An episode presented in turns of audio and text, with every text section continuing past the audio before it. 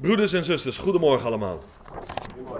We gaan eh, weer heerlijk verder bij waar we gisteravond zijn gebleven. Gisteravond heb ik gesproken over Jozef, Jozef die laveerde tussen liefde en tussen haat. Jozef was een man van uiterste. En dat gaf soms ook wel spanning in zijn leven. En we hebben de lijnen doorgetrokken naar de Heer Jezus en ook naar ons eigen leven. We hebben zojuist een heerlijk lied gezongen. Wat een dag zal dat zijn. Als we Hem mogen ontmoeten. Maar voordat het zover is, is teleurstelling ook met regelmaat ons deel. En zo was het ook in het leven van Jozef. En het mooie van de Bijbel is dat de Bijbel daar ook heel open en eerlijk over schrijft. We gaan straks een lied zingen, wat jullie ook allemaal kennen. Daar zijn geen grenzen aan Jezus macht. En dat lied zegt, is hier een hart door vrees benard, vermoeid door levensstrijd, door twijfel neergedrukt, et cetera, et cetera. En toch luidt dan het refrein, daar zijn geen grenzen aan Jezus macht. En dat lied heeft voor mij wel bijzondere betekenis, omdat ik, uh, toen ik nog, ik ben nog jong, maar toen ik nog iets jonger was, kwam ik regelmatig in Den Haag in het centrum.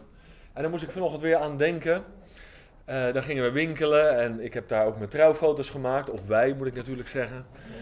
Um, wij hebben daar onze trouwfoto's gemaakt. Dus wij hebben wel iets met Den Haag. En daar stonden ook altijd mensen te evangeliseren van, uh, van Maasbach. En dat waren Indische mensen. En ik vertel het verhaal heel graag, want het heeft mij enorm verwonderd. En dat was in de tijd dat de Bijbel me nog niet zo heel veel interesseerde. En dan zag ik hen daar staan evangeliseren. En ze waren heel enthousiast met gitaren en uh, vrijmoedig te zingen en noem maar op. En toen gingen er twee gedachten door me heen. Wat een tobbers zijn het ook, hè? Dan ga je zo'n grote stad staan, een hele dromme ging aan hen voorbij.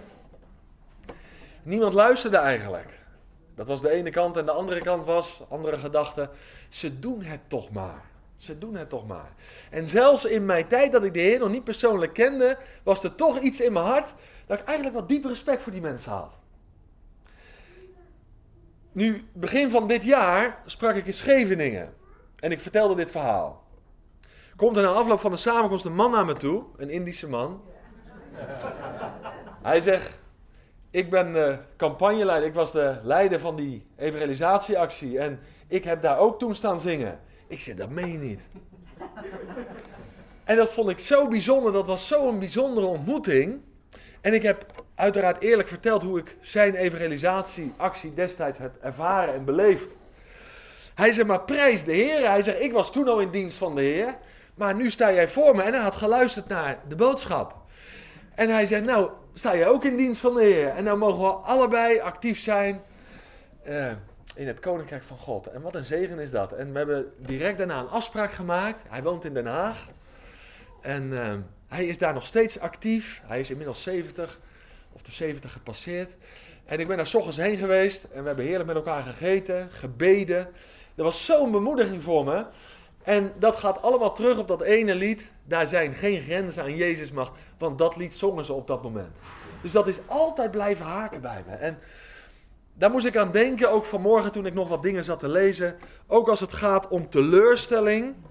De macht van Jezus is groter dan de diepte van onze teleurstelling. Amen. En het is belangrijk dat we dat vasthouden en dat we dat tegen elkaar zeggen. Want het leven van een christen gaat niet over rozen.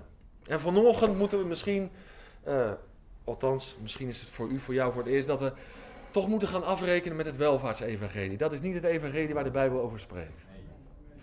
De Bijbel is een eerlijk boek. In Christus zijn we meer dan overwinnaar. Maar het leven met Hem gaat over hoogte en door diepte. En dank de Heer dat Hij ook die geschiedenissen eerlijk in de Bijbel heeft laten optekenen. Ook die woorden zijn geïnspireerd naar het woord van Paulus door de Heilige Geest. Laten we gaan lezen. We beginnen in Genesis hoofdstuk 39. Genesis hoofdstuk 39. Vanmorgen dus de boodschap over Jozef geconfronteerd met teleurstellingen. En de subtitel is: Als het niet gaat als je verwacht of gehoopt had. En we beginnen vanmorgen maar niet met getuigenissen, maar uh, als ik achterin begin en ik ga vragen van is er iets in, in jouw leven wat je niet gehoopt had, maar wat wel gebeurt, of misschien zit je er middenin, dan zeg je nou, geef me even. We gaan er allemaal vroeg of laat doorheen, door teleurstelling. We lezen in Genesis 39 het eerste vers. We zijn alweer iets verder natuurlijk in het leven van Jozef. Ik heb gisteravond gezegd, ik moet kiezen uit dat wat ik deel. Maar ik moet je ook eerlijk bekennen, ik heb ook die gedeelten gekozen die voor mij persoonlijk van betekenis zijn. Laat ik dat ook maar eerlijk vertellen. Waar ik zelf doorheen ben gegaan. En misschien volgend jaar kan ik andere dingen delen waar ik dit jaar weer doorheen ga. Vers 1, Genesis 39. En Jozef was dus naar Egypte gebracht. Er was dus alweer veel gepasseerd. Potifar, hoveling van de farao, het hoofd van de lijfwacht, een Egyptische man, kocht hem uit de hand van de Ismaëlieten. Ik heb het gisteren over die zilverstukken, die zilverlingen gehad. Die hem daarheen gebracht hadden. En de kernzin, vers 2. En de Heer was met Jozef, zodat hij een voorspoedig man was. En hij bleef in het huis van zijn heer de Egyptenaar. En toen zijn heer zag dat de Heer met hem was, dat kan je dus zien aan iemand. En dat de Heer alles wat hij deed door zijn hand voorspoedig deed verlopen, vond Jozef genade in zijn ogen. En hij mocht hem bedienen. Is dat mooi of niet? De Heer Jezus is gekomen om te dienen. Niet alleen Jood, maar ook de heiden. Jood en Hij kwam om te dienen. En hier mag Jozef gaan dienen. Vind ik een bijzonder vers. En Potifar stelde hem aan over zijn huis en over alles wat hij had. Dat gaf hij in zijn hand. Nou, hier stoppen we even. Geweldig stukje dit. En, en, en typologisch ziet dat natuurlijk al heen naar de Heer Jezus. Je voelt hem al aan. Maar dit is zo geweldig. Een Hebreeuwse man aan een heidenshof. Dat zijn de uitersten. Een Hebreeuwse man aan een heidenshof. Met al zijn verzoekingen, hè? met alle verzoekingen en verleidingen van zo'n heidenshof. En dit is de eerste bemoediging die vanmorgen al tot ons komt. Wie je ook bent, waar je ook woont, werk, leef, studeert. Je kan leven, geestvervuld, wel te verstaan, in een heidense omgeving. Want Jozef, we lezen van hem, hij woonde aan een heidenshof, maar hij had een geheim. En dat geheim zien we in Genesis 39 verschillende keren terugkomen. We, lezen het, we lazen het in vers 2a.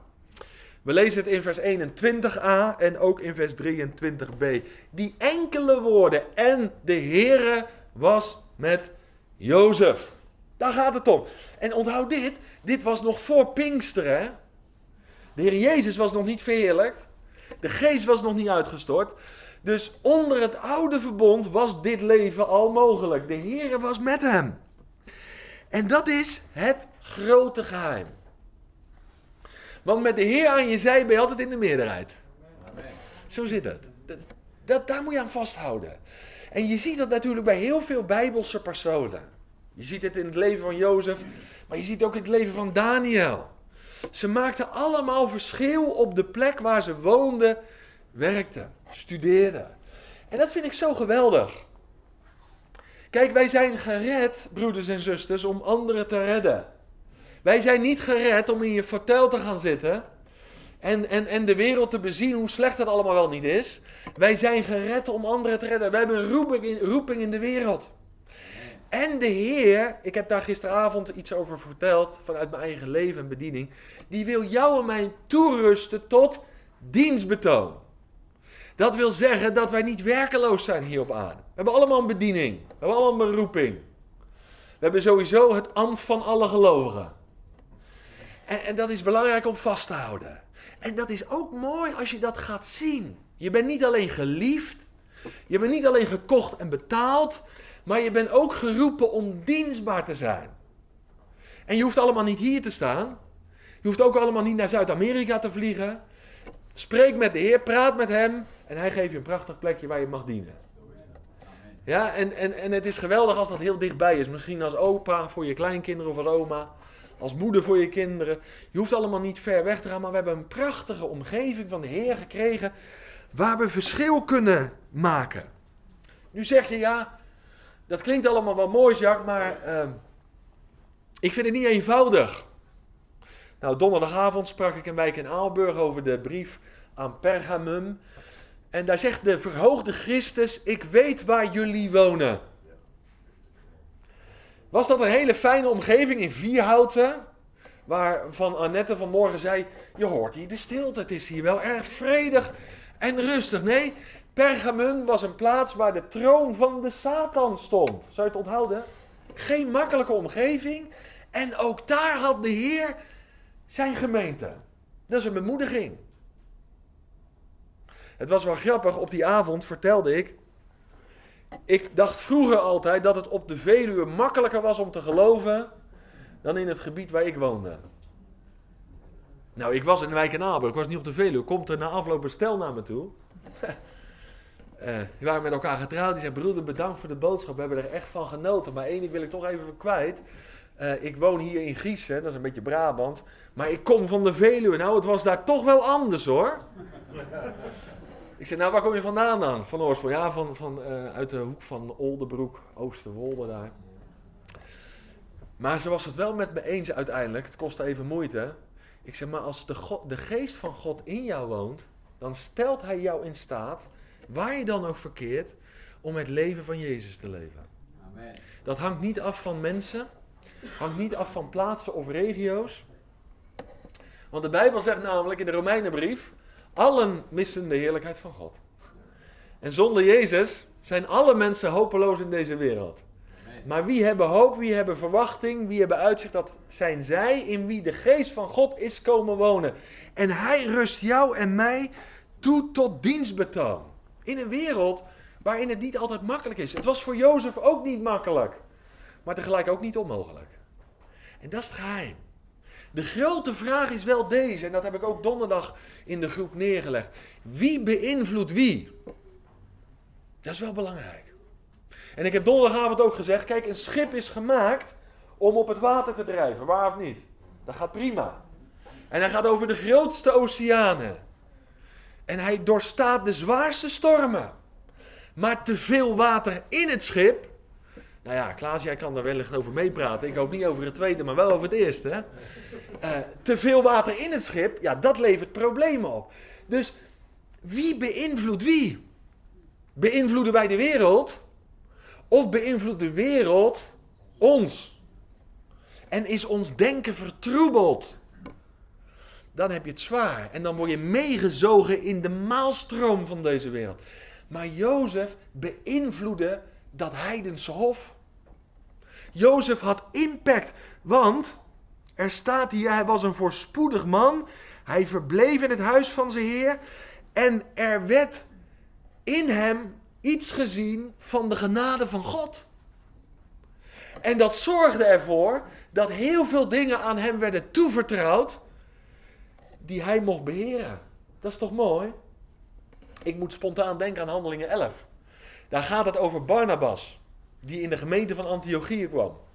En de staat van Barnabas en hij daar gekomen zijnde en de genade van God ziende, werd verblijd. Die mensen hadden niet gezegd: Hé hey Barnabas, kom eens hier. Wij hebben genade van God ontvangen. En we zingen ervan en we schrijven erover. Nee, ze hadden nog niks gezegd. Hij kwam binnen en hij zag, de, hij zag het. Dat is mooi, hè? Zonder dat je iets zegt, zonder dat je iets geschreven hebt, dat mensen gewoon proeven en smaken. Jij bent van Jezus. En dat is onze roeping. Je zal zeggen, het is wel een hoge roeping. Ja, dat is waar, maar het is wel een mooie roeping. Een reuk van Christus zijn. Een leesbare brief van hem zijn. Verschil maken. En sommige mensen verwijten mij, ja, jij zit nou eenmaal zo in elkaar, jij hebt zo'n karakter. En jij hebt een ander intellect dan dat ik heb. Ja, maar daar is niet aan gebonden hoor. Niet aan je karakter, niet aan je intellect. Prijs de Heer daarvoor. Het is de geest van God die dingen doet die menselijkerwijs gesproken onmogelijk zijn. En die jou en mij in staat stelt om in deze laatste dagen het verschil te maken. En de Heere was met hem. Dan moet ik denken aan een van de namen van de Heer Jezus. Welke naam is dat? Immanuel, God met ons. Daarin komt dat al openbaar. Je leest dat in Jesaja 7, vers 14. Jesaja profeteert daar al. En je leest dat ook in Matthäus 1. Immanuel, God met ons. En het wil zeggen vermengd met, verbonden met vanuit het Grieks. We mogen hierbij denken aan een metgezel. Mooi. De Heer trekt met ons op. En daarom ben ik blij dat ik vandaag leef. Ervaar je het ook zo? Je zegt, nou, ik vind het een moeilijke tijd. Ja, maar weet je, sommige liederen zeggen: Heer, u bent naast mij, u bent onder mij, u bent boven mij. Maar dat is ten diepste allemaal nog oude verbond. Wij mogen vandaag zingen: U bent in mij. En daarom ben ik blij dat ik vandaag leef. En niet in de tijd dat de Heer Jezus lijfelijk op aarde was.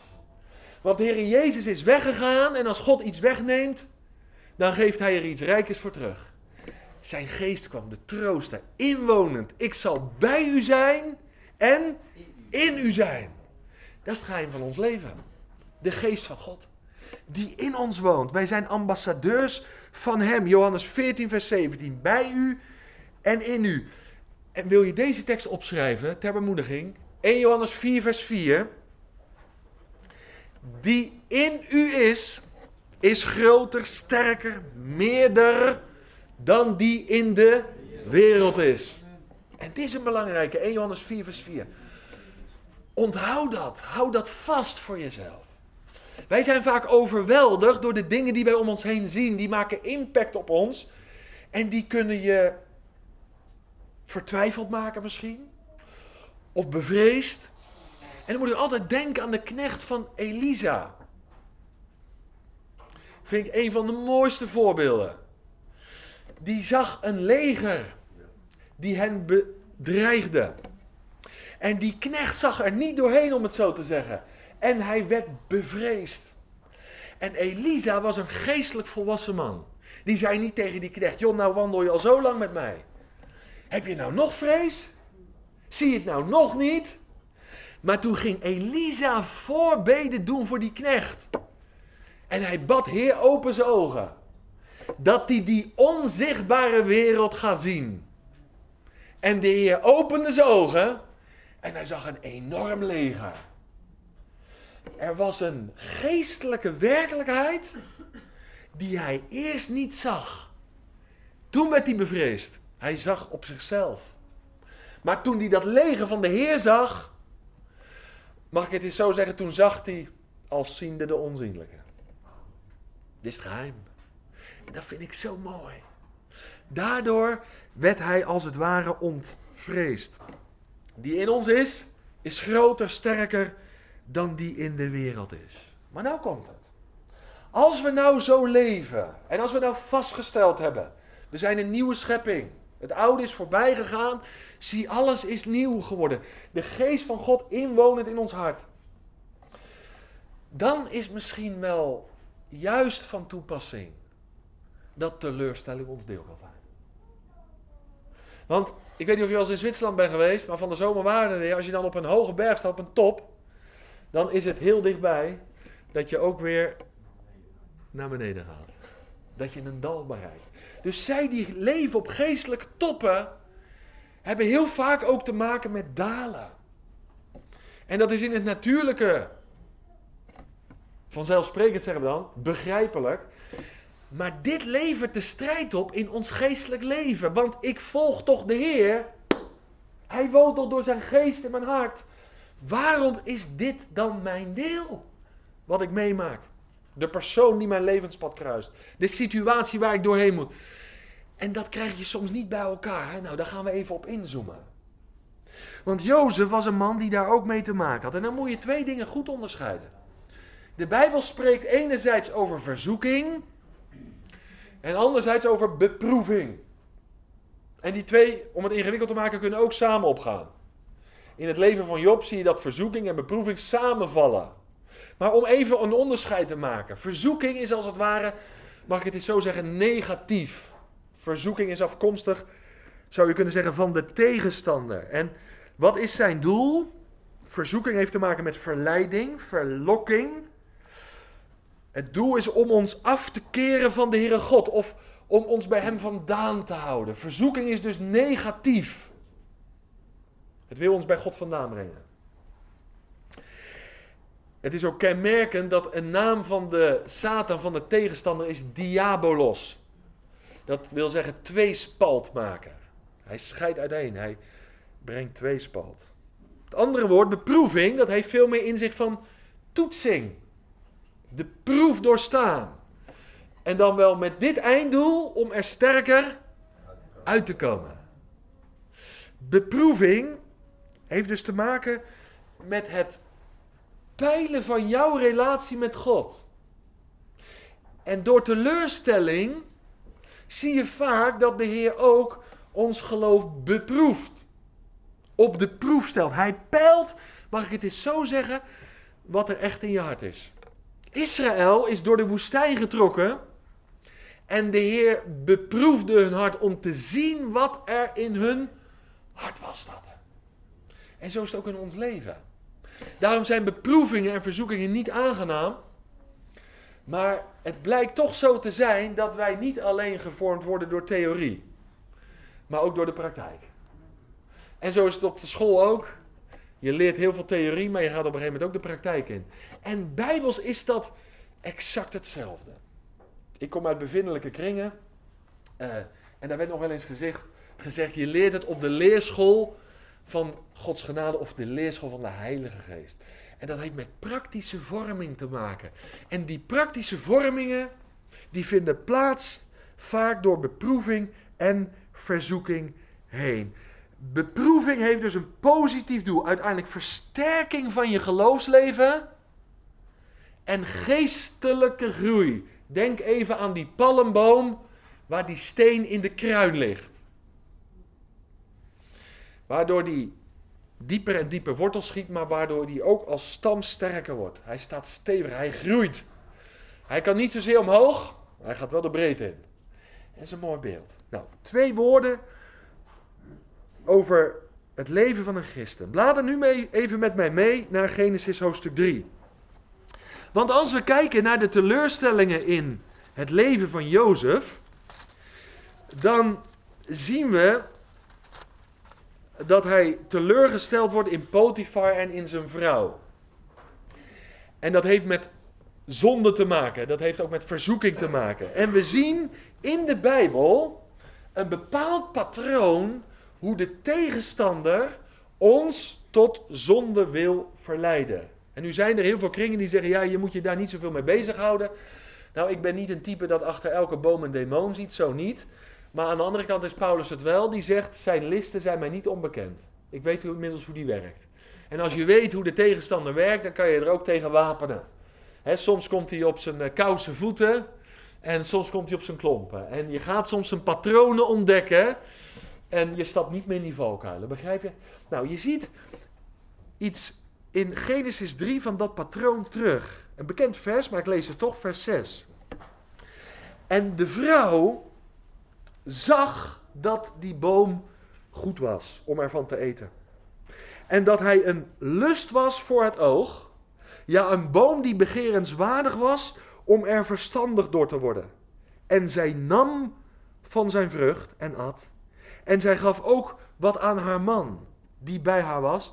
En hij at ervan. Je ziet die drie stappen in deze tekst. Zij zag, ze kreeg lust en ze nam. De zonde begint niet bij de daad, maar de zonde begint vaak bij de poorten in ons hoofd. De openingen, de ogen, de oren. Daar komt iets binnen. En daarmee is het nog geen zonde. De verzoeking komt tot ons. Maar de vraag is, hoe reageren we daarop? We zien allemaal dingen, we horen allemaal dingen. Maar je ziet dus dat het toeneemt. Het is zien, begeren, krijgen, lust krijgen en nemen. Nou, dan gaan we een paar hoofdstukken verder naar het boek Jozua. Daar zie je ook weer dat patroon. Jozua hoofdstuk 7. Jullie kennen de geschiedenis. Israël heeft een nederlaag geleden. En dat bij Ai. En dat stelde menselijkerwijs gesproken niets voor.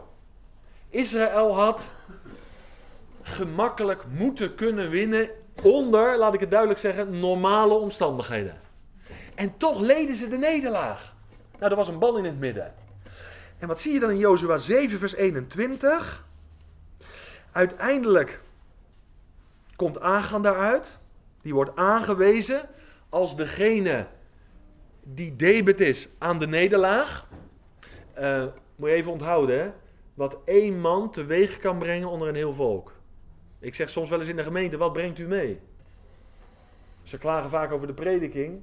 Is te saai of duurt te lang of te dit. Maar wat heb je zelf meegebracht? Ben jij de persoon die zegen inbrengt?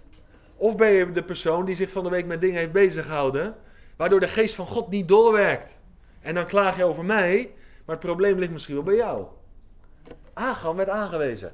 En wat staat er? Dan geeft die tekst een uitleg in vers 21. Dan zegt hij: Want ik zag onder de buit een mooie, kostbare Babylonische mantel. 200 sikkel zilver. Een goudstaaf met een gewicht van 50 sikkel. Ik begeerde ze en nam ze. En zie, ze zijn verborgen in de grond, in het midden van mijn tent en het zilver eronder. Exact hetzelfde patroon als in Genesis 3, vers 6. Agan zag, hij kreeg lust, hij begeerde en hij nam. Nou, jullie hebben allemaal je vinger nog liggen bij Genesis 39.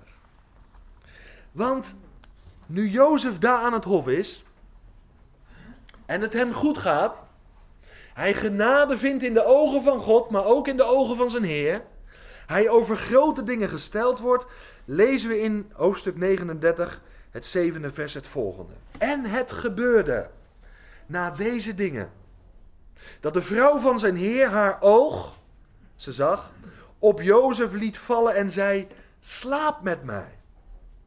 Maar hij weigerde en zei tegen de vrouw van zijn heer: Zie, mijn heer neemt met mijn nazicht geen kennis meer van wat er in dit huis gebeurt. Wat een vertrouwen, hè? Dit is zo bijzonder. En alles wat hij heeft, heeft hij in mijn hand gegeven. Wat een verantwoordelijkheid. Maar ook wat een vertrouwen. Vers 9. Niemand heeft meer aanzien in dit huis dan ik. En hij heeft mij niets onthouden. Vind ik altijd zo'n apart stukje. Dan alleen u. In de van 2009. Ik mag overal aan zitten. Behalve aan zijn vrouw. Je mag van alle bomen eten. Behalve van die ene. Kinderen kunnen veel snoeppotten zien. Maar van die ene blijf je af. En wat is het dan een verlangen om die ene open te maken? Hè? Want wat zou daarin. Ja, maar je hebt tien andere. Nee, die ene. Jozef wist precies wat zijn positie was. En nou komt die vrouw naar hem toe. Waar hij van af moet blijven. Dit is een strijd in deze man geweest. Want geloof me, de vrouw van Potifar was een prachtig mooie vrouw. En ik denk dat Jozef een mooie jongen was. Voer de strijd. En dan staat er: Ik mag niet aan u zitten omdat u zijn vrouw bent. Hoe zou ik dan dit grote kwaad kunnen doen en zondigen tegen God? En het gebeurde toen zij Jozef dag in dag uit aansprak en hij niet naar haar luisterde om met haar te slapen en bij haar te zijn, dat, hij op zeker, dat het op zekere dag gebeurde toen hij het huis binnenkwam om zijn werk te doen en niemand van de mensen van het huis daar in, in huis was, dat zij hem bij zijn kleed pakte en zei, slaap met me. Slaap met me. Maar hij liet zijn kleed in haar hand achter, vluchtte en ging naar buiten. Tot zover dit stukje. In het leven van Jozef zijn ook drie typen verzoekingen. En je kan ze heel eenvoudig opsplitsen. De eerste verzoeking lezen we in vers 7. Daar staat: Lig bij mij. In het Nederlands zijn dat drie woorden. In het Hebreeuws zijn dat slechts twee woorden.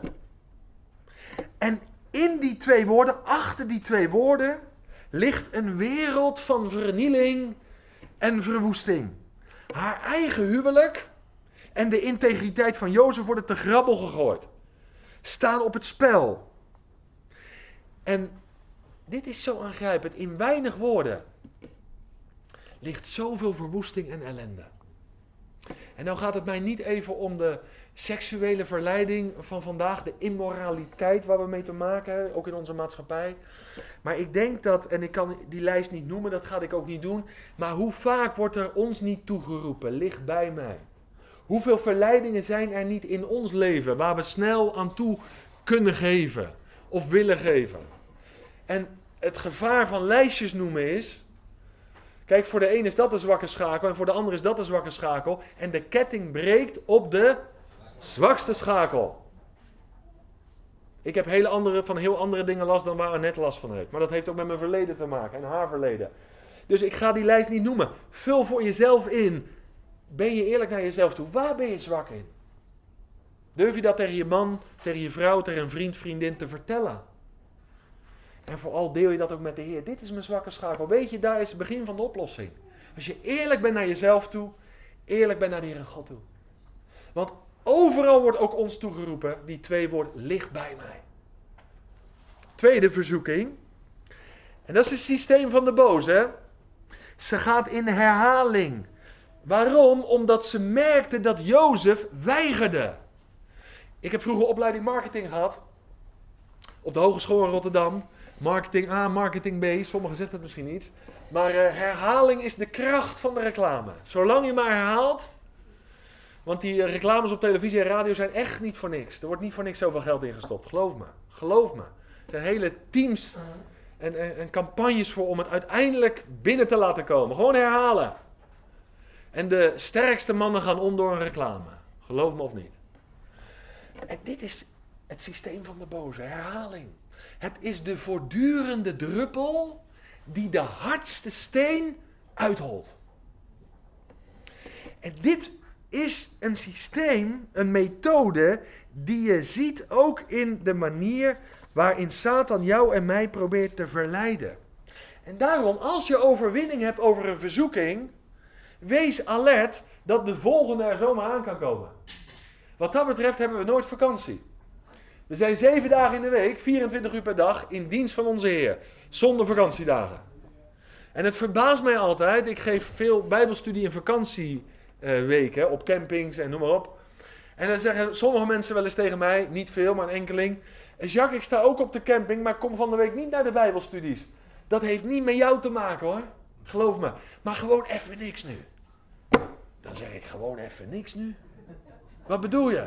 Nou ja, al die verplichtingen, ik wil nu gewoon echt vakantie vieren. Ja, maar bijbelstudie is toch vakantie? Alsof je in vakantietijd niet alert, nuchter, waakzaam moet zijn. Alsof je in vakantietijd jezelf niet moet voeden en opbouwen. Dat is juist de tijd waarin je alert moet zijn. Want je hebt niet zo'n strakke agenda, je hebt minder bezigheden en dat weet de tegenstander ook. Dus uh, het is goed om in vakantietijd juist extra daar mee bezig te zijn. Want de tegenstander weet, na die eerste verzoeking ga ik een tweede doen. Want herhaling is de kracht van de reclame. En de vrouw van Potifar werd zo gebruikt. Ze kwam in herhaling tot Jozef. Lig bij mij. En hij weigerde. En dan de derde stap. En dan zie je dat ze handtastelijk wordt. Het lijkt 2019 wel. Mensen de zin niet krijgen, dan worden ze handtastelijk. Dan gaan ze met de handjes werken. En ze greep zijn kleed. En hij vluchtte weg. Maar dat is wel mooi dit.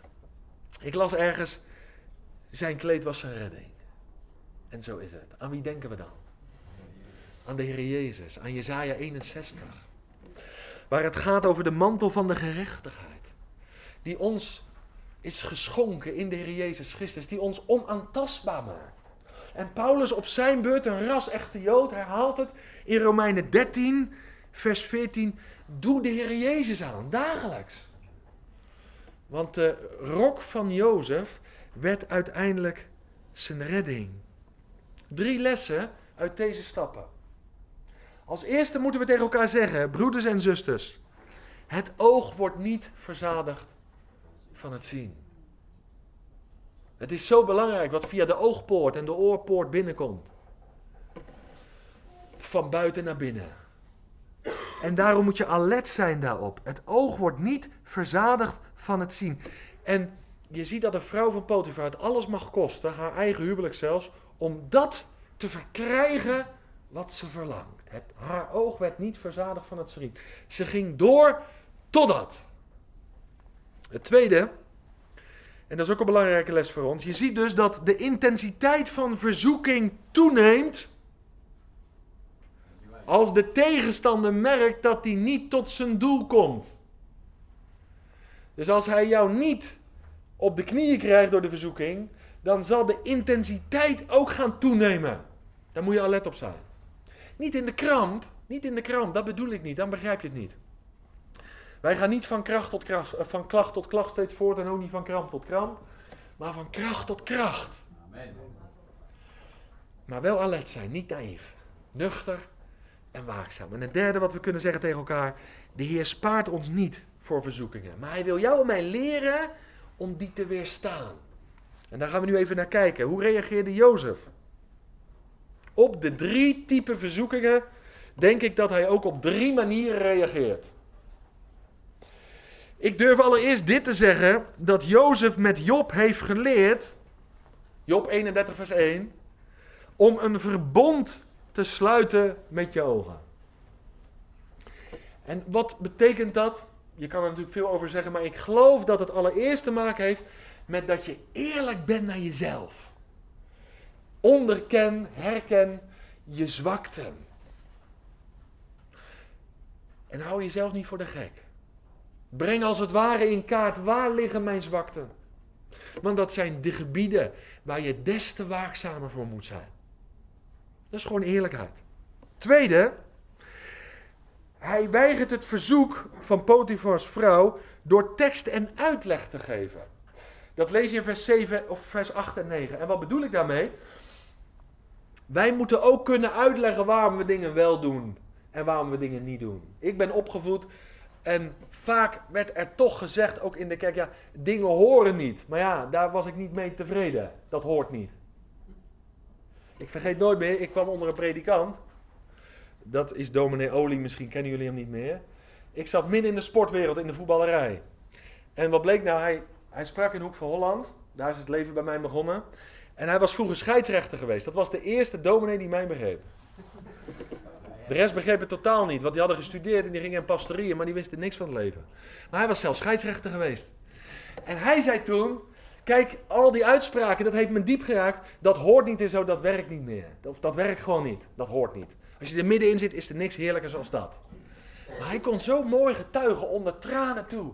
Waar ik me in verdiepte, waar ik me in bezig hield, dat heeft geen eeuwigheidswaarde. Het gaat allemaal voorbij. Dus het is, je bent vandaag geroemd en geprezen en morgen, nou ja. En toen zag ik in één keer de beperktheid van de dingen waar ik mee bezig was. Alle sterren. Wat hoor je er nog van?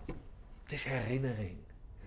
Maar wie de wil van God doet, blijft tot in eeuwigheid. En dat stukje, die paar zinnen van die predikant die mij van binnenuit begreep, die hebben mij geraakt en stilgezet.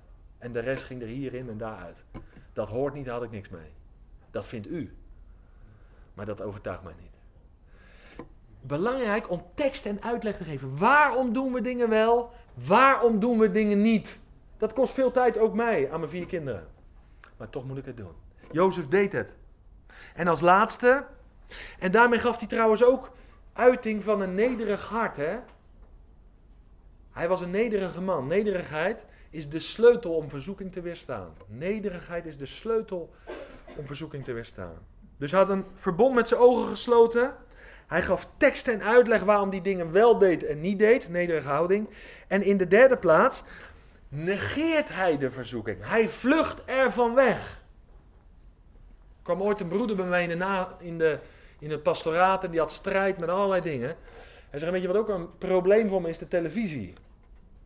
Nou, dan kan je natuurlijk heel geestelijk gaan doen en zeggen, joh, laten we samen de knieën buigen en wat vreselijk voor je en zo. Ik zeg, meen je dat wat je nu zegt? Ja, de televisie is echt een drama voor me. Ik zeg, nou, ik zei het zo letterlijk hoor tegen hem. Dat had hij, ik zeg, dan trap je dat ding de deur uit. Dan ben je gelijk klaar. En ik schrok er een beetje van, dat ik het zo had gezegd. Dus ik las s'nachts te denken. Ik denk, ach, die jongen die gaat naar huis toe.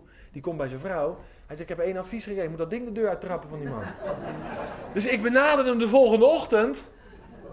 Ik zei, joh, ik, even terugkomend op gisteravond. Ik was misschien een beetje cru. Het kwam er een beetje beroerd uit, maar ik bedoelde het wel positief. Hij zegt, nee joh. Hij zegt, hij zal de deur uit. Kijk, je hebt heel veel mensen die gaan de confrontatie met verzoek aan. Ze ja, kan er wel mee om. Of kan... En ondertussen strijden ze ermee.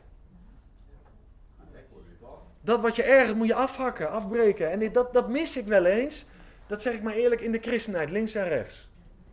We heulen een beetje met dat waar we mee strijden. We klagen over ons leven, maar we willen de bron niet aanpakken. Nou, Jozef die heeft tekst en uitleg gegeven, nederige houding getoond, maar op een gegeven moment is hij er wel klaar mee. Hij praat niet meer met haar, hij vlucht gewoon weg.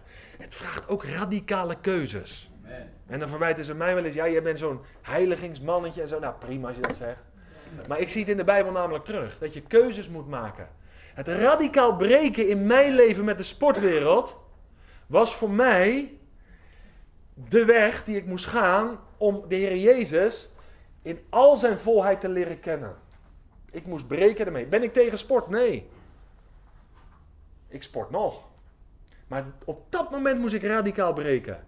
Want het was een afgod voor me. En wij durven dat bijna niet meer te verkondigen. Want ja, dat kan je toch niet zeggen vandaag. Ja, waarom kan je dat niet zeggen?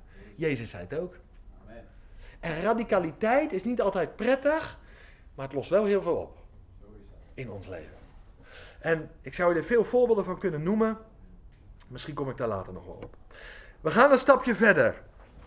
Jozef, hij weerstond de verzoeking. Hij had een nederig hart. Maar ik geloof ook dit. Jozef vreesde de Heer. En de vrezen des Heeren, ik heb er ooit een preek over gehouden. Eh, dat is het beginsel van de wijsheid. Sommigen denken dat dat betekent dat is het begin. Nee, het beginsel, dat wil zeggen, het is het mechanisme. Het is het principe waardoor ik leef. Dus de vrezen des Heren is niet iets van het begin van mijn geloofsleven. De vrezen des Heren is de rode draad door mijn leven. Het is het mechanisme waardoor ik leef. Een nederige houding en ontzag voor de Heer. Zijn woord weegt het zwaarst in mijn leven.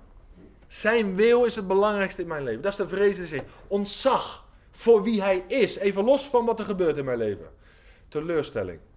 Ontzag voor de Heer. En weet je waar het in het laatste van de dagen aan gaat ontbreken? Aan de vrezen des Heren. En zodra dat gaat ontbreken, zie je ook dat mensen vallen in de ene na de andere verzoeking. Geen ontzag meer voor de Heer. Ze zijn het compromis aangegaan. Maar Jezus was niet van het compromis. En ik geloof dat allen die oprecht de Heer volgen, zijn niet van het compromis. Amen. Maar ze willen radicaal Hem volgen. En dat betekent ook keuzes maken in ons leven. Jozef, nederig man,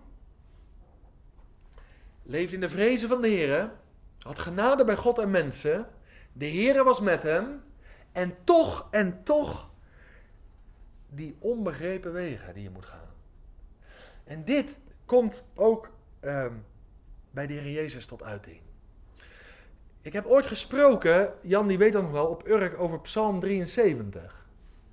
En toen sprak ik over de eerste woorden, God is goed. En ik reed terug en toen kreeg ik een ongeluk. Dan heb je net gesproken over hoe goed God is. En ik had nog twee van mijn kinderen bij me ook. En we klapten boven op het auto. En eh, ja, kinderen en dronken mensen, die spreken de waarheid. Hoe ga je dan reageren?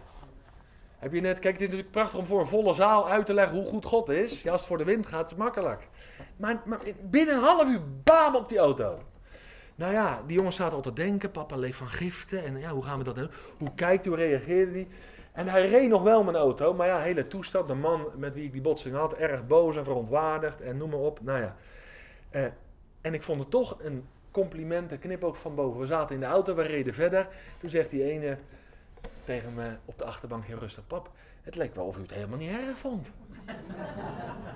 Dat vond ik toch een compliment. Hoe gaan we om met teleurstelling? Het is vroeg of laat ons deel. En er wordt naar jou en mij gekeken hoe wij op verzoekingen reageren, maar ook hoe we met teleurstellingen omgaan.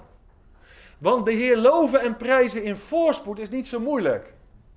Maar aan Hem vasthouden op hoop, tegen hoop, zoals Paulus het verwoordt, dan wordt er naar je gekeken.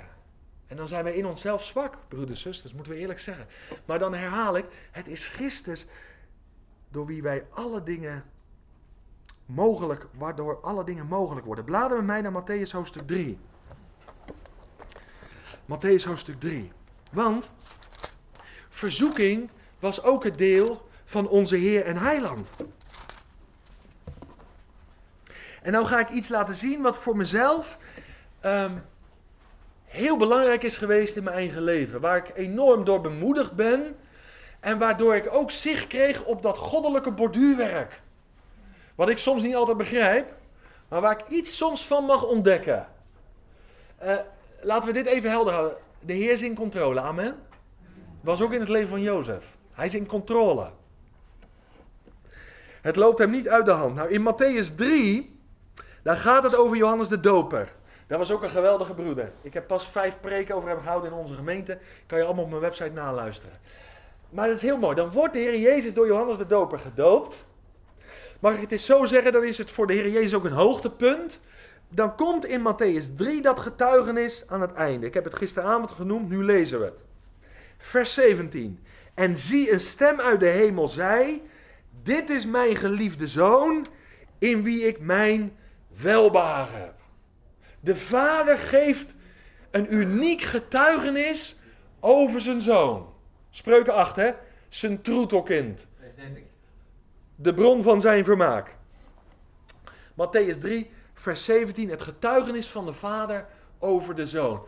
Mag ik het eens zo zeggen? De Heer Jezus is hier op de toppen. Gedoopt en ontvangt, hoorbaar voor alle mensen, het getuigenis van zijn vader. Jij bent het, mijn geliefde. In jou heb ik welbehagen. Het draait allemaal om jou. En dan hebben wij er een hoofdstuk van gemaakt, hoofdstuk 3 en hoofdstuk 4. Maar wat staat er dan in vers 1 van hoofdstuk 4? Toen werd Jezus door de geest weggevoerd naar de woestijn om verzocht te worden door de duivel. Dat loopt als vanzelf door. De Heer Jezus staat op een top en na de top dient het dal zich aan. Dit is zo'n belangrijke les en dit is een preek op zichzelf. En dit is zo belangrijk om voor jezelf vast te houden. Hij ontvangt het getuigenis van de Vader. En hij werd weggeleid in de woestijn om verzocht te worden door de tegenstander. Wat kan je genieten van een Bijbelstudieweekend? Ik hoop dat je geniet. Ik hoop dat je opgebouwd wordt. Maar heel veel mensen gaan, uh, even populair gezegd, in de flow zondagmiddag naar huis. Dan komt die maandagochtend alweer. En dan kan je zomaar weggeleid worden in de woestijn en een woestijnervaring gaan beleven. Nou, ik, ik wil je niet negatief gaan beïnvloeden of zo, want we blijven in de flow. Maar, maar hou er rekening mee dat na dit weekend, ik weet het uit mijn eigen leven, gebeurt er snel alweer iets. Waardoor dat heerlijke getuigenis van de Vader, jij bent mijn geliefde kind, je bent een nieuwe schepping, ik heb je gekocht en betaald, ik woon door mijn geest in je hart. Nou, je zegt, ik kan er echt weer tegen. En dan die maandagochtend alweer. Maar dit was in het leven van onze Heer en Eiland ook werkelijkheid. Dit was in het leven van Jozef ook werkelijkheid. Hij had genade bij God en bij de mensen. Hij werd overal overgesteld. Hij mocht overal aanzitten, behalve van die ene vrouw. En toen die in die heerlijkheid was en daarvan genoot en zijn taak verrichtte, toen kwam de verzoeking. Jammer hè? Ik heb wel eens, mag je niet overtellen tegen de Heer zegt, Heer, ik heb het echt niet nodig, verzoekingen. Ik heb strijd ook, ik blijf wel bij u, geloof me. En toch doet hij het. Want het blijkt dat ik het wel nodig heb. En de Heer laat het wel gebeuren in mijn leven. En hij beproeft me ook. En dan vers 2. En nadat hij 40 dagen en 40 nachten had gevast, kreeg hij tenslotte honger. De Heer Jezus was ook volledig mens, zou je dat niet vergeten. Zoon van God, zoon des mensen. Hij had honger na 40 dagen. En de ketting, heb ik net gezegd, breekt op de zwakste schakel. En het is belangrijk dat de eerste verzoeking dan ook betrekking heeft op broden. Nou, daar zit natuurlijk iets in. Dat wat het meest verleidelijk is, dat wordt als het ware aangeboden. Je kan er natuurlijk veel meer in lezen. Ik ga nu niet op die verzoeking in, daar valt veel meer over te zeggen. Maar je moet deze volgorde zien en ontdekken. En weet je, dat oefent je ook in je geestelijk leven. Ik hou er rekening mee dat na een top een dal kan komen. En daardoor heb ik ook geleerd om tijdig weerstand te bieden.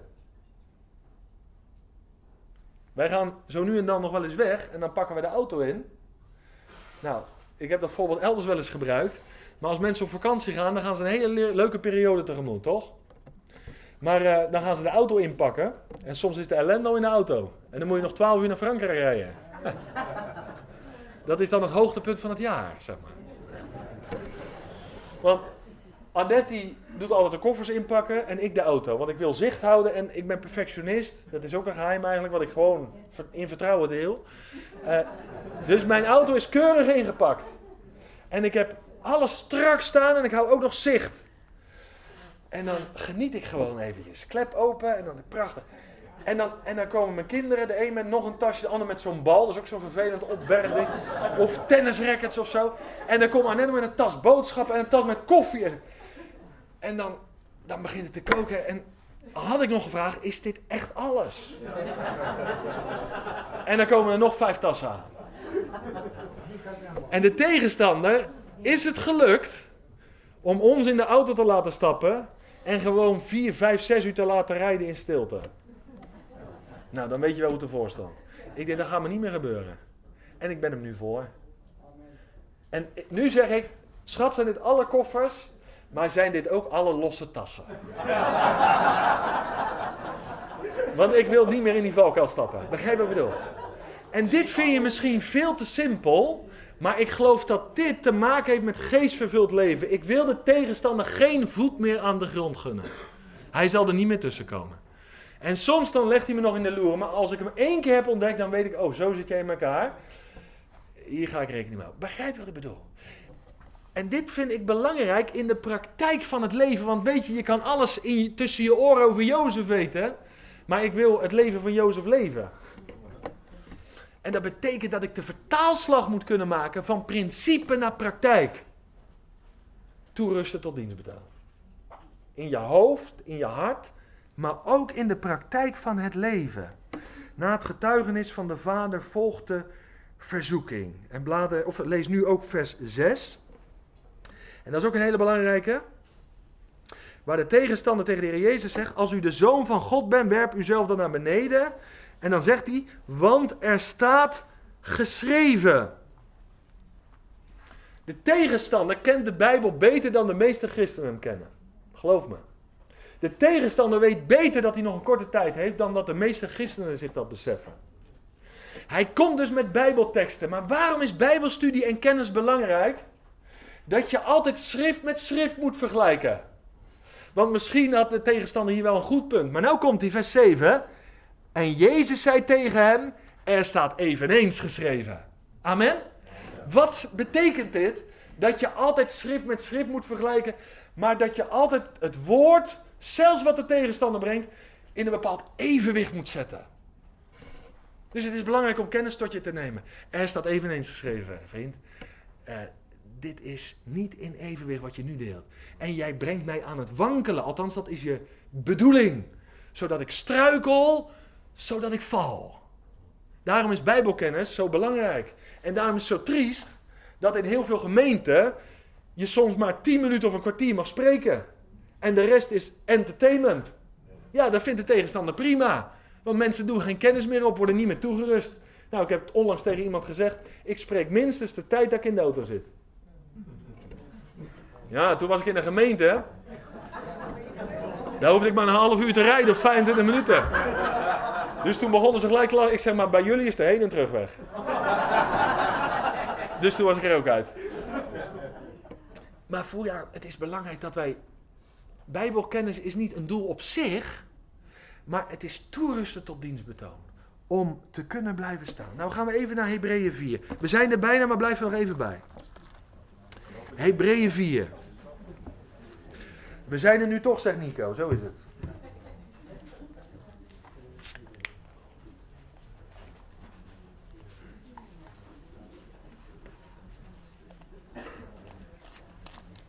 Hebreeën 4. De Hebreeënbrief is ook een juweel van een brief. Als je nog eens wat wil luisteren, op mijn website staat heel de Hebreeënbrief vers voor vers uitgelegd. Dus dan heb je wat te doen. Ik geloof 18 studies of 19. In Hebreeën 4 vers 14 staat het volgende. Nu wij dan een grote hoge priester, wat staat daar? Hebben. Wil je dat woord onderstrepen? Je moet niet bidden om een hoge priester. Wij hebben hem. En als je hem hebt, dan kan je er gebruik van maken. Iets wat tot jouw beschikking staat, daar maak je. We hebben een hoge priester. Dat is heel belangrijk. Een grote hoge priester. Die de hemelen is doorgegaan namelijk Jezus, de Zoon van God. Laten wij aan deze beleidenis vasthouden. Want wij hebben geen hoge priester die geen medelijden kan hebben met onze zwakheden, maar één die in alles op dezelfde wijze als wij is verzocht, maar zonder zonde.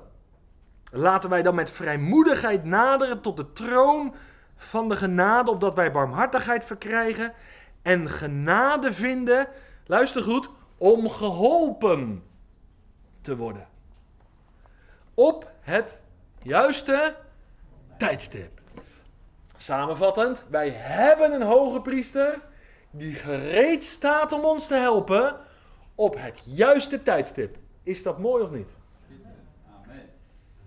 En zulke dingen, dat zijn maar kleine woordjes, die moet je eruit pakken. Als ik de Bijbel lees, dan zeg ik dank u wel, Heer Jezus. Dit staat tot mijn beschikking, een hoge priester die dient. Velen denken dat de Heer Jezus alleen op aarde diende. Maar dat is een leugen. Hij dient nu nog in de hemel. Hij is betrokken op jou en mijn leven. Hij is in alle dingen verzocht geweest, doch zonder zonde. Zondagavond of uh, donderdagavond vertelde ik dat. Toen komt er een broeder naar me toe en zei: Ja, meneer, ik vond het een mooie boodschap, maar daar ben ik het niet mee eens. Ik vind het eigenlijk een beetje onheilig wat u vertelt. Nou ja, ga naar Hebreeën 4, daar staat het. Hij is in alle dingen verzocht geweest. Maar hij was wel zonder zonde. En waarom is hij verzocht geweest? God was geest, heeft vlees en bloed aangenomen, zodat hij kon lijden, kon sterven, maar ook dat hij verzocht kon worden. En dat deed hij zodat hij voor jou en mij de overwinning kon behalen over verzoekingen. En alles wat de Heer Jezus deed, dat deed hij niet voor zichzelf. Dat deed hij allereerst om zijn vader te verheerlijken. Onthoud dat. Maar ook om jou en mij te dienen, tegemoet te komen. Zoals hier staat, om jou en mij te helpen op het juiste moment. Wat heerlijk dat je verzoeking met de Heer Jezus kan delen. Er komen mensen bij mij in pastoraat, dan durven ze hun verhaal niet te vertellen. Dat merk ik, dan gaan ze stotteren en huilen. Ik zeg, schaam je jezelf voor wat je nu wil gaan delen. Toen zeg, dan zeg ik tegen ze, vertel het maar, ik sta nergens meer van te kijken. Ik heb al van alles gehoord. En, en, en je bent voor mij niet minder waard. De Heer Jezus zegt, vertel het maar. Ik ben in alle dingen verzorgd. Ik ben overal doorheen gegaan. Ik heb alle dingen meegemaakt. Voor mij is, mag ik het zo zeggen, niets te gek. Wat ik duidelijk wil maken is dit. Maak gebruik van Hem. Er is geen verzoeking in ons leven waar we ons voor hoeven te schamen. Hij herkent het.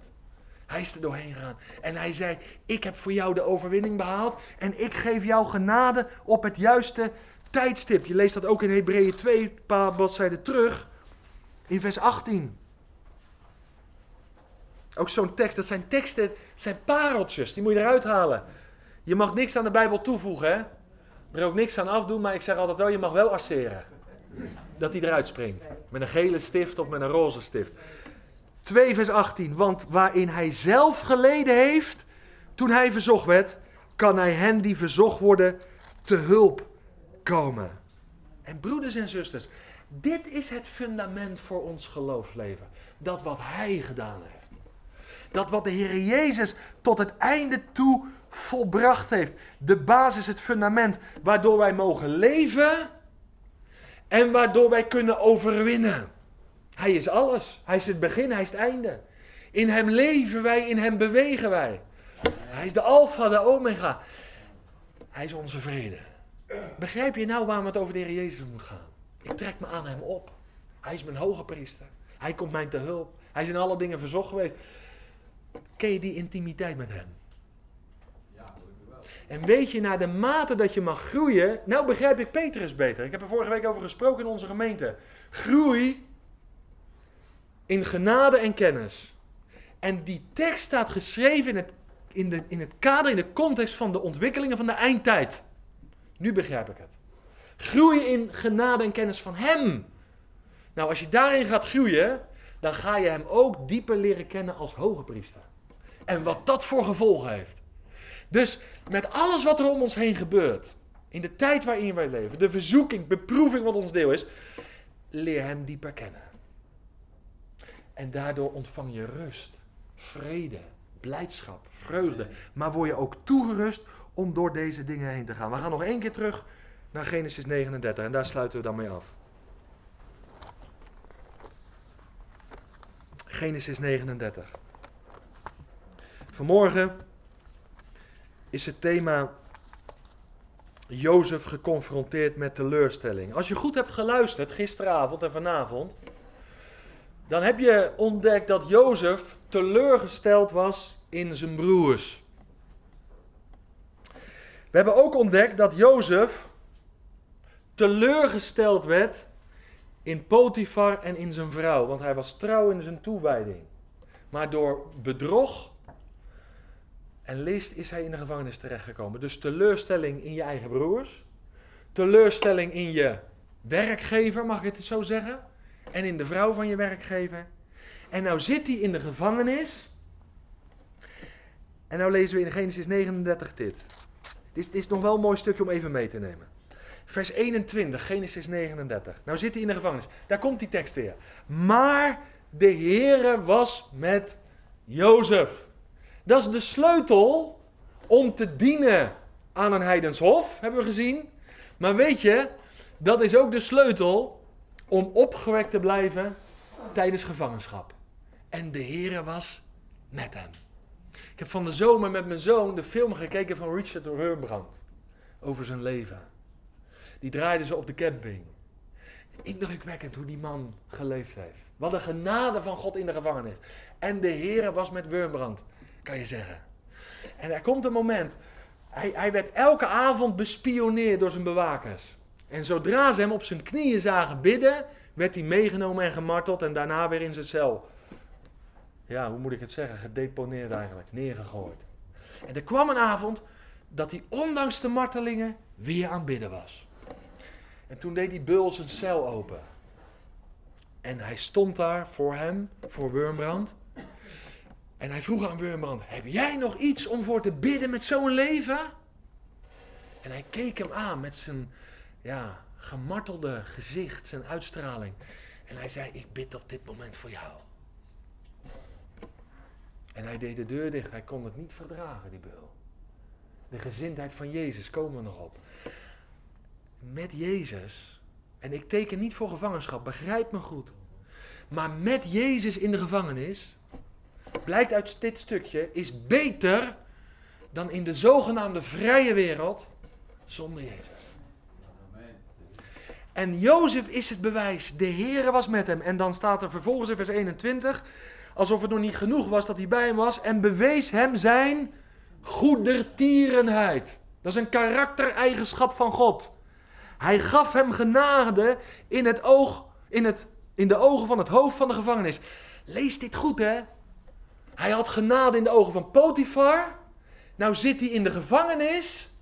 Nou heeft hij zelfs genade in, het, in de ogen van het hoofd van de gevangenis. Hij maakt overal verschil. Eerst aan het hof, bij Potifar en zijn vrouw. En in de gevangenis maakt hij nog het verschil. Dit is bijzondere genade. En soms ben ik wel eens bang, hoe zal mijn leven verlopen? Wat heb ik nog te ondergaan aan verdrukking en vervolging? Maar dit stukje, dit bemoedigt mij. Je kan genade ontvangen in de gevangenis, goede tierenheid ontvangen en je kan in de gevangenis nog het hoofd worden. Je kan genade ontvangen in, in de ogen van degene die de leiding heeft. Is toch bijzonder of niet? En dan gaan we verder. En het hoofd van de gevangenis gaf al de gevangenen die in de gevangenis waren in de hand van Jozef. Al het werk wat men daar deed, deed hij. En het hoofd van de gevangenis zag naar geen enkel ding meer om. Het lijkt wel Potifar. Om van wat in zijn hand was. Omdat de Heer met hem was. En alles wat hij deed, dit is herhaling, liet de Heer voorspoedig verlopen. Nou, dan ken je de verdere geschiedenis. Dan komt hij met de hoofd bij het hoofd van de schenkers en bij het hoofd van de bakkers in de gevangenis. Dan legt hij die droom uit, ga ik ook weer even aan voorbij. Dan heeft hij die droom van het hoofd van de schenkers uitgelegd. En wat lezen we dan in vers 23 van hoofdstuk 40? Of ik moet eigenlijk vers 14 eens lezen. Dat staat daar. Maar denk aan mij wanneer het u goed zal gaan. Bewijs mij toch goede tierenheid en vertel mij, vertel over mij aan de farao en maak dat ik uit dit huis kom.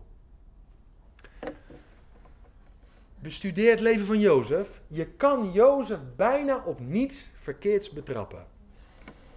Ik denk dat deze tekst, misschien heb je meer bewijzen, dat deze tekst het enige is, Het enige moment is in zijn leven dat hij vleeselijk handelt. Hij legt een lijntje uit. En hij zegt tegen het hoofd van de schenkers: Denk even aan als je bij de farao bent en zorg dat ik uit dit huis kom. Dus Jozef wil uit eigen kracht die gevangenis verlaten. De Heer riep ons 6,5 jaar geleden tot deze bediening. En ik kom uit de zakelijke wereld. Dus ik heb zakelijk, zakelijke genen. Ik zie overal mogelijkheden. En Annette, die was veel geloviger als ik. Ik wist veel tussen mijn oren, maar zij was geloviger. Wie denk je dat er meer vrede in zijn hart heeft? Zij die geloven en die gewoon volgen. Die hebben veel meer vrede. Nou, toen kwamen we op het punt. Ik had mensen altijd zekerheid verkocht, hè? En het kwam allemaal goed. En dat is ook zo gebeurd, in de meeste gevallen in ieder geval wel. Toen riep de Heer tot deze bediening. Wij leven van gift. Ik heb geen vast inkomen. Ik weet niet wat volgende maand op de rekening staat. Toen zeg ik tegen haar, nou weet je wat, uh, we hebben een rekeningnummer, dat moeten we zo en zo gaan doen. En dat zet op de website, in nieuwsbrieven. Ik heb nog een paar ondernemers, daar zou ik eens een praatje gemaakt, gewoon gezellig even een bakje doen, weet je. Ze zegt, ga jij zo aan het werk? Ze zegt, dan zal ik jou dit vertellen, daar gaan we er helemaal niet aan beginnen. Ik zei tegen haar, wat gaan we nou krijgen? We moeten toch eten? De schoorsteen moet wel roken. En toen zei ze eerlijk dit tegen mij, als jij dit gaat doen, een rekeningnummer op een website, een rekeningnummer in een nieuwsbrief, lijntjes uit gaan leggen naar mensen die ons kunnen ondersteunen, dan gaan wij dit werk niet beginnen. Jij vermeldt nergens een rekeningnummer. Heeft ze echt gezegd, vraag het maar aan daarna. En dit was voor mij zo confronterend. Ik denk, ja, hoe moet het dan? Ja, alsof God afhankelijk is van mijn lijntjes. Denk even aan Jozef. En ik heb tegen haar gezegd, oké, we gaan hier in geloof in staan. En ik kwam tot de diepe overtuiging, ik meen het eerlijk, dat dit de weg was die de Heer wilde dat ik ga. Maar ik was helemaal niet gewend om zo te denken. Ik was de meest ongeschikte persoon, ik had het meest ongeschikte karakter om deze weg te gaan. Maar zij was vanuit haar gezin, zij komt uit een gezin van 15 kinderen, waarvan één broertje is verdronken. Haar vader is failliet gegaan en toch leefden ze met elkaar.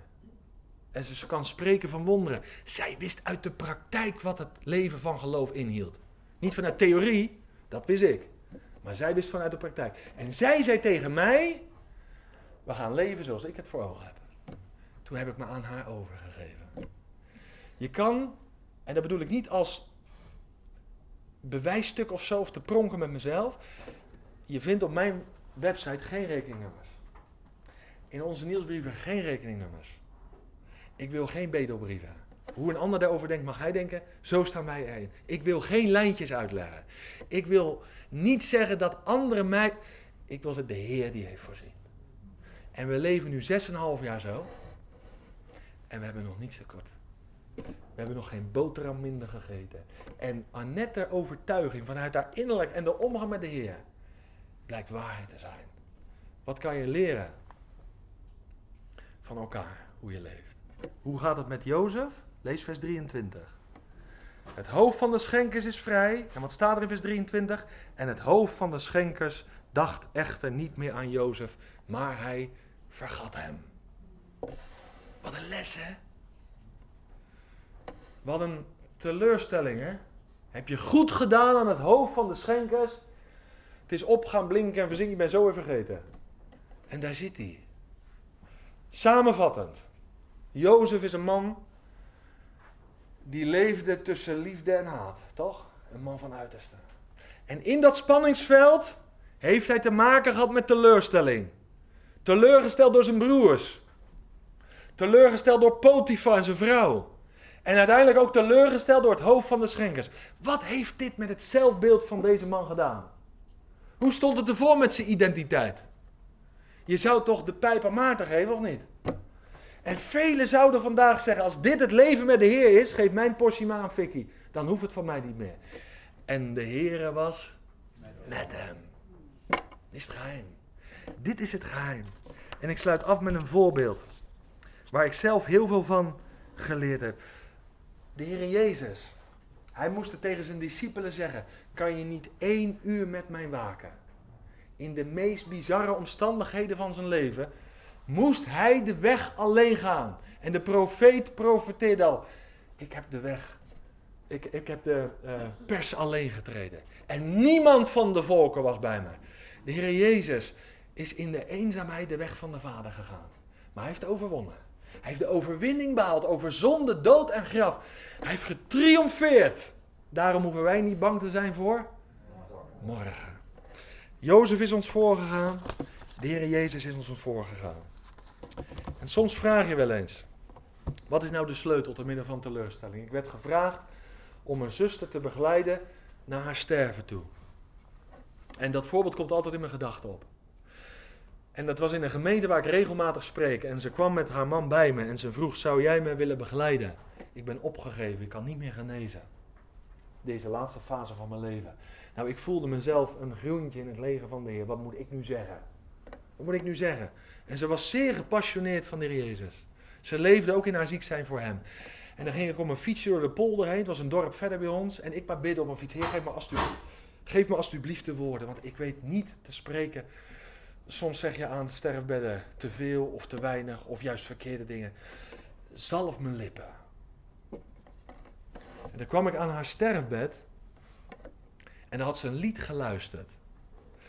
En het gaat mij nu even niet om de zanger of wat je daarvan vindt, maar het raakte me wel.